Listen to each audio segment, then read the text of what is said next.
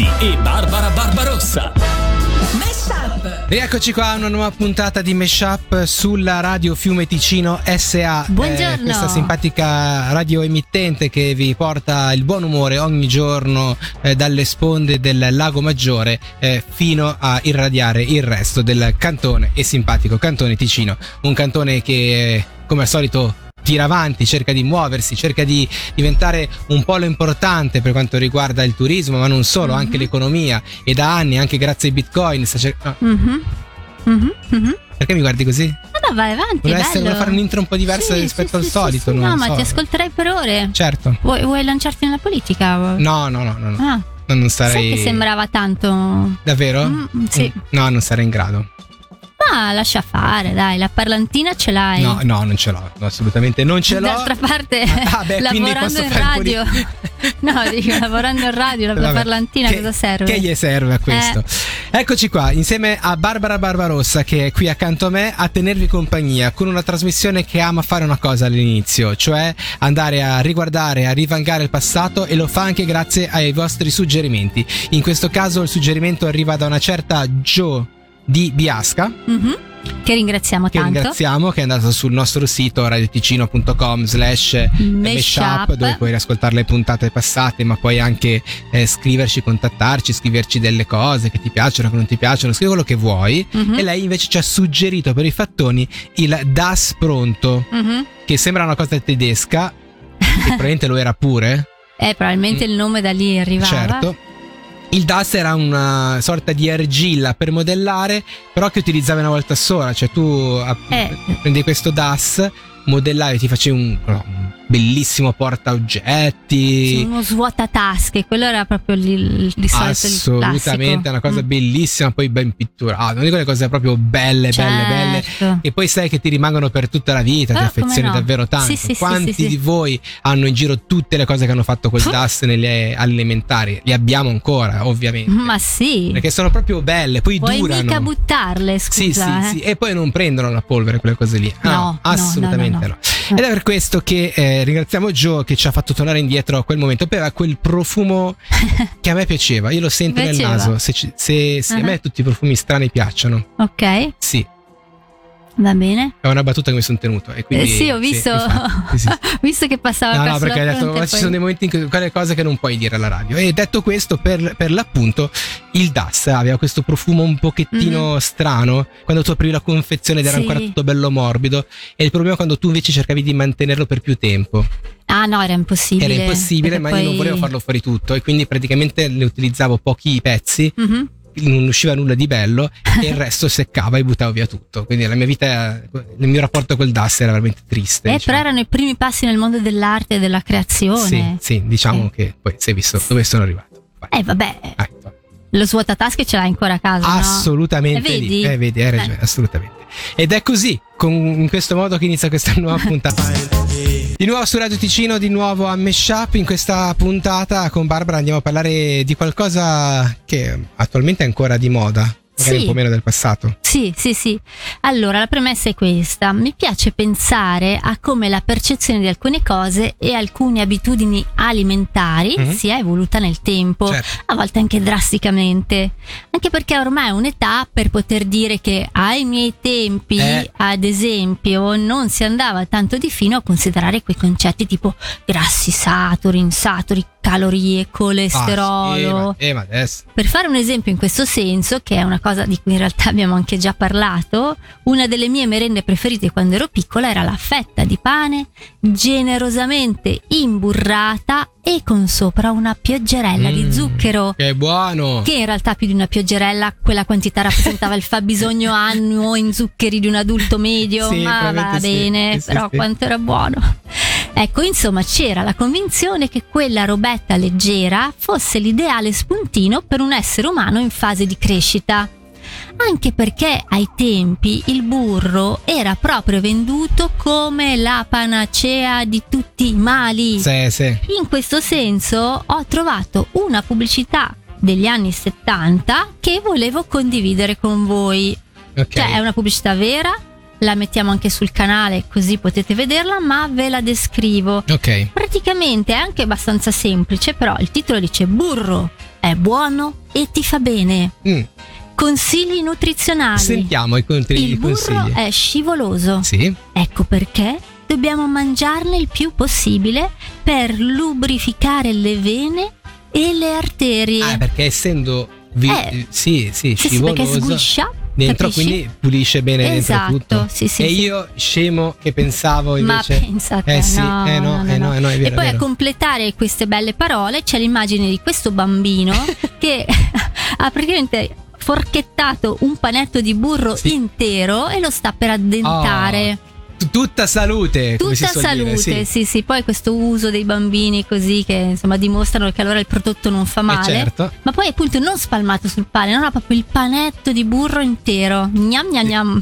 E tipo 10 anni dopo, se nuoti nel burro sei fritto, ti ricordi? Cioè, come le cose cambiano in poco tempo. Era proprio quello che volevo ricordare, sì. Comunque erano bei tempi. Assolutamente. Mesh Up su Radio Ticino. Questa è Mesh Up su Radio Ticino e adesso arriva un appuntamento che è stato preannunciato ieri. Sicuramente le persone a casa hanno messo il timer, sai, no? Per non perdersi l'appuntamento di oggi, perché ci sono i fattoni. Assolutamente, i fattoni di quest'oggi che partono con: hai l'abitudine di comprare troppi libri e che si accumulano e magari non hai tempo. Sì, ma in generale questo. Okay, scusa. E non hai tempo di leggerli? In Giappone esiste una parola per tutto questo, cioè Tsundoku. Ah, ok. Che sembra un gioco dopo il Sudoku, ma in realtà vuol dire che quando compri troppi libri che non riesci neanche a starci dietro. Okay. Vabbè, insomma, questo è quanto. Capita. Cambio. Le tue fibre cerebrali perdono quasi il 10% della loro lunghezza totale ogni 10 anni. In periodi di forte stress, inoltre, possono rimpicciolirsi anche più in fretta. Quindi sappiatelo. Aia. I serpenti possono aiutarti a prevedere terremoti. Non sono soltanto in grado di avvertire un disastro naturale già a 120 km di distanza, ma persino con 5 giorni d'anticipo. L'importante, cioè, dovremmo capirlo, il fatto che non lo capiamo. La comunicazione tra le due specie. Questo è il piccolo problema. Si risolverà tipo anche tu questo. Vedi il serpente, scappi, lui dice: no, ma aspetta, dovevo dirti quella roba lì. Tu intanto sei già andato. Certo, è quello il problema. I buchi neri non sono proprio neri. Più piccoli emettono una luce visibile, cari amici. Quindi non sono buchi neri. Con il tempo la luce prosciuga la loro energia e anche la loro massa. Quindi questi sono i buchi neri. That's the black hole. Ok. Il Nepal o Nepal ha la bandiera più matematicamente precisa al mondo. Il paese ha addirittura scritto nella Costituzione le misure esatte per replicare la bandiera. Cioè è proprio precisa. Tra l'altro riguardo questo c'è un bellissimo nuovo libro di Fru, quello a mente dei The Jackal, che è dedicato solo alle bandiere. Cioè lui è fuori matto per le bandiere e le sa tutte a memoria e ha fatto un libro su come studiarsi le bandiere. Adesso ok, sai che lo comprerò e lo metterò da parte, non lo leggerò perché soffro di quella cosa che hai detto prima. Non avevo dubbi, insomma. Questo è quanto. Questi erano i fattori. Cari amici di Radio Ticino, cari amici di Mesh Up, abbiamo delle curiosità che arrivano direttamente dall'altra parte dell'oceano. Allora, che io ami il cinema direi che ormai l'avete capito, ma oggi voglio raccontarvi di quella volta che il cinema e anche la TV si sono trasformati in un mezzo di utilità pubblica innegabile.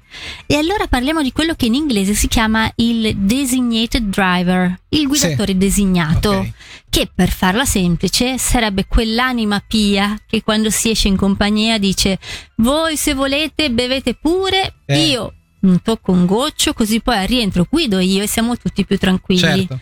Cosa che per fortuna esiste anche qui, ma che negli Stati Uniti è un'abitudine radicatissima ormai. Ma pensate che prima degli anni 80 era una figura che non esisteva, almeno ufficialmente. La storia narra che proprio negli anni 80 le statistiche non fossero proprio rosee.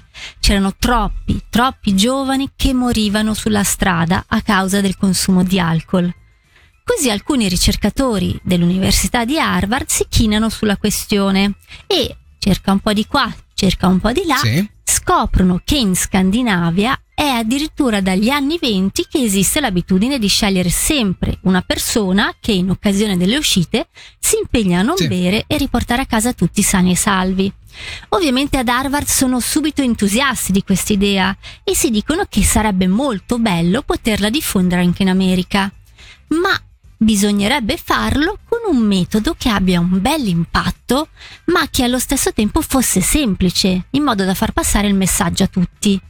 Ed è lì che sta la mossa geniale dei ricercatori, perché ovviamente avrebbero potuto puntare sulle solite campagne di sensibilizzazione classiche, che però, se ci pensate, a volte sortiscono l'effetto contrario.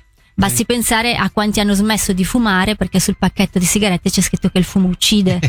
Non so voi, ma io non ne conosco nessuna. E allora cosa fanno invece? Contattano l'industria di Hollywood e fanno una specie di patto con i produttori. E così, nel 1988, quasi per magia, in moltissime serie TV, ma anche in molti film, appare questa figura del guidatore designato. Ok. Ma la finezza che ha reso questo messaggio efficace è stata che praticamente mai si parlasse di questa figura come di una novità. Cioè non c'erano mai scene del tipo sai che esiste questa cosa che potremmo fare, o perché non iniziamo anche noi a scegliere sempre un guidatore designato? No, il bello della campagna è che questo comportamento è sempre stato venduto come ovvio, cioè come la normalità. Niente senso di novità o di eccezionalità, dunque. Così lo spettatore, affezionato alle storie e ai personaggi che era abituato a guardare, assimilava questa cosa come se fosse un'ovvietà e la adottava senza nemmeno rendersene conto. Guarda che a volte ci dimentichiamo del potere che hanno certe cose che vediamo in TV, Incredibile. Mashup su Radio Ticino. Pubblico di Radio Ticino, non sto più nella pelle perché adesso parliamo di uno dei miei argomenti preferiti. Titanic o Titanic? Posso chiamarlo Titanic per il resto dell'intervento? Certo, fai pure. Titanic, il film, poteva essere un grande flop. Ma questo, cosa stai dicendo? Ti dico quello che si pensava appena il film era uscito, o poco prima che uscisse il film stesso. Ricordiamo che detiene ancora in questo momento un posto di primo piano perché è uno dei film di maggiore incasso della storia di Hollywood. Secondo il box office l'incasso di Titanic supera i $2 miliardi. Eppure quel successo sembrava essere non troppo scontato. Pensa che all'epoca c'erano alcuni che mettevano in dubbio questa cosa prima che il film andasse nelle sale. Una settimana prima il Time pubblicava un articolo che diceva cercando di restare a galla, e parlava appunto di questo film gigantesco che aveva dei dubbi, sul quale si nutrivano diversi dubbi. I dubbi erano fondamentalmente legati a diverse cose. La prima cosa era il budget. Il costo di realizzazione di Titanic, come sapete, era diventato mastodontico quanto la nave stessa. Il costo di $200 milioni per realizzarlo significava che la Fox doveva incassare almeno $350 milioni per andare via pari pari, ed era una cifra spaventosa ai tempi. Un altro problema era la data d'uscita. Inizialmente doveva uscire durante la settimana del 4 luglio, che in America è il momento dove tutti guardano i film, diciamo che è un po' il nostro Natale in questo caso, e uscendo in America il 4 di luglio si andava tranquilli che si beccava sia il 4 di luglio che il Natale per l'Europa. In questo caso c'erano stati dei ritardi, problemi col regista, e alla fine sono arrivati a farlo uscire in tutto il mondo il 19 di dicembre, sotto Natale, tra l'altro molto attaccato a Natale, e comunque nonostante questo la cosa è funzionata ugualmente. E poi un altro problema, sembra strano dirlo, ma era il cast. Sebbene oggi sia difficile pensare a Leonardo DiCaprio e Kate Winslet come poco interessanti, all'epoca molti si chiedevano se avessero avuto l'appeal giusto per portare avanti un film così importante. E poi la durata, non solo per il pubblico, che è vero, insomma, doveva sopportare, tra virgolette, un film di 3 ore, ma soprattutto per i cinema, che avevano delle ripercussioni economiche. Il film nelle sale era troppo lungo e ogni cinema doveva scegliere questo film da essere proiettato, e praticamente questo film monopolizzava la sala stessa, perché potevi vedere solo il film, una proiezione solo la sera, perché durava troppo, insomma. Questo era quello che succedeva. E poi diciamo che qualche giorno prima, appena i critici erano andati a vedere il film, le recensioni non erano più che positive. Si diceva su Time: il film fallisce completamente. Questo è quello che si scriveva. Dopo, la realtà è che appena uscita è diventato un'icona, è diventato un film molto molto importante, ma diciamo che le premesse erano... Siamo pronti ai saluti finali per questa puntata di Mashup, una puntata ricca di colpi di scena, di emozioni, di nozioni. Scusa, no, perdonami se ti interrompo. Quali? Tipo cioè, tu che hai detto che il Titanic doveva essere un flop. Sembra... Adesso, non è che siamo... No? No. Non hai avuto i brividi? Non è che siamo report... Un po' meno, sì, ok. Falò. Fatti chiari? Un po' meno. Un po' meno? Sì. Cioè, adesso... Ambivo ad arrivare almeno a quel livello lì, no? Sì, sì. Ok. Il gioco dei 9, te lo do buono, più o meno. Okay, lascia fare. Più o meno, così. La rotta della fortuna. Eccoci qua, quindi pronti a salutarvi. Non prima di dire cosa ci ha lasciato questa puntata di Mashup. A me ha lasciato grande confusione, come al solito. La realtà è questa, perché io non so più se il burro fa bene o fa male. Una volta mi fai vedere che il burro fa male e tutto quanto, e poi mi fai vedere questa pubblicità dove c'è il bambino che si mangia il panetto di burro e sotto dice che fa bene per le arterie. Ma scusa, segui la logica. Se fa sguardo sguisciare, certo, quindi le arterie sono si belle sguisciano libere. Bene, sì, certo, probabilmente sì. Non è vero, non ho fatto la casa. Io invece ho imparato questa cosa della bandiera del Nepal, che è perfettamente matematica, precisa, eccetera, che è una di quelle nozioni che tu dici cosa me ne faccio, ma secondo me un giorno o l'altro ci sarà tipo un quiz. Sì. Sarà lì la domandona finale. Qual è quella bandiera precisa, eh? Che ha scritto anche la Costituzione, e lì ti verrà in mente Sri Lanka come prima, quando mi fai cos'era già la esatto. E ti sbaglierai, va bene. Eh sì, perché c'ho un neurone solo. Purtroppo non si può pretendere. Questi sono i fattoni, e questo è Mashup che torna domani alla stessa ora. Noi vi salutiamo, però vi invitiamo anche a rimanere qui, perché il pomeriggio di Radio Ticino è ancora ricco di cose belle. A domani, ciao. Mashup su Radio Ticino.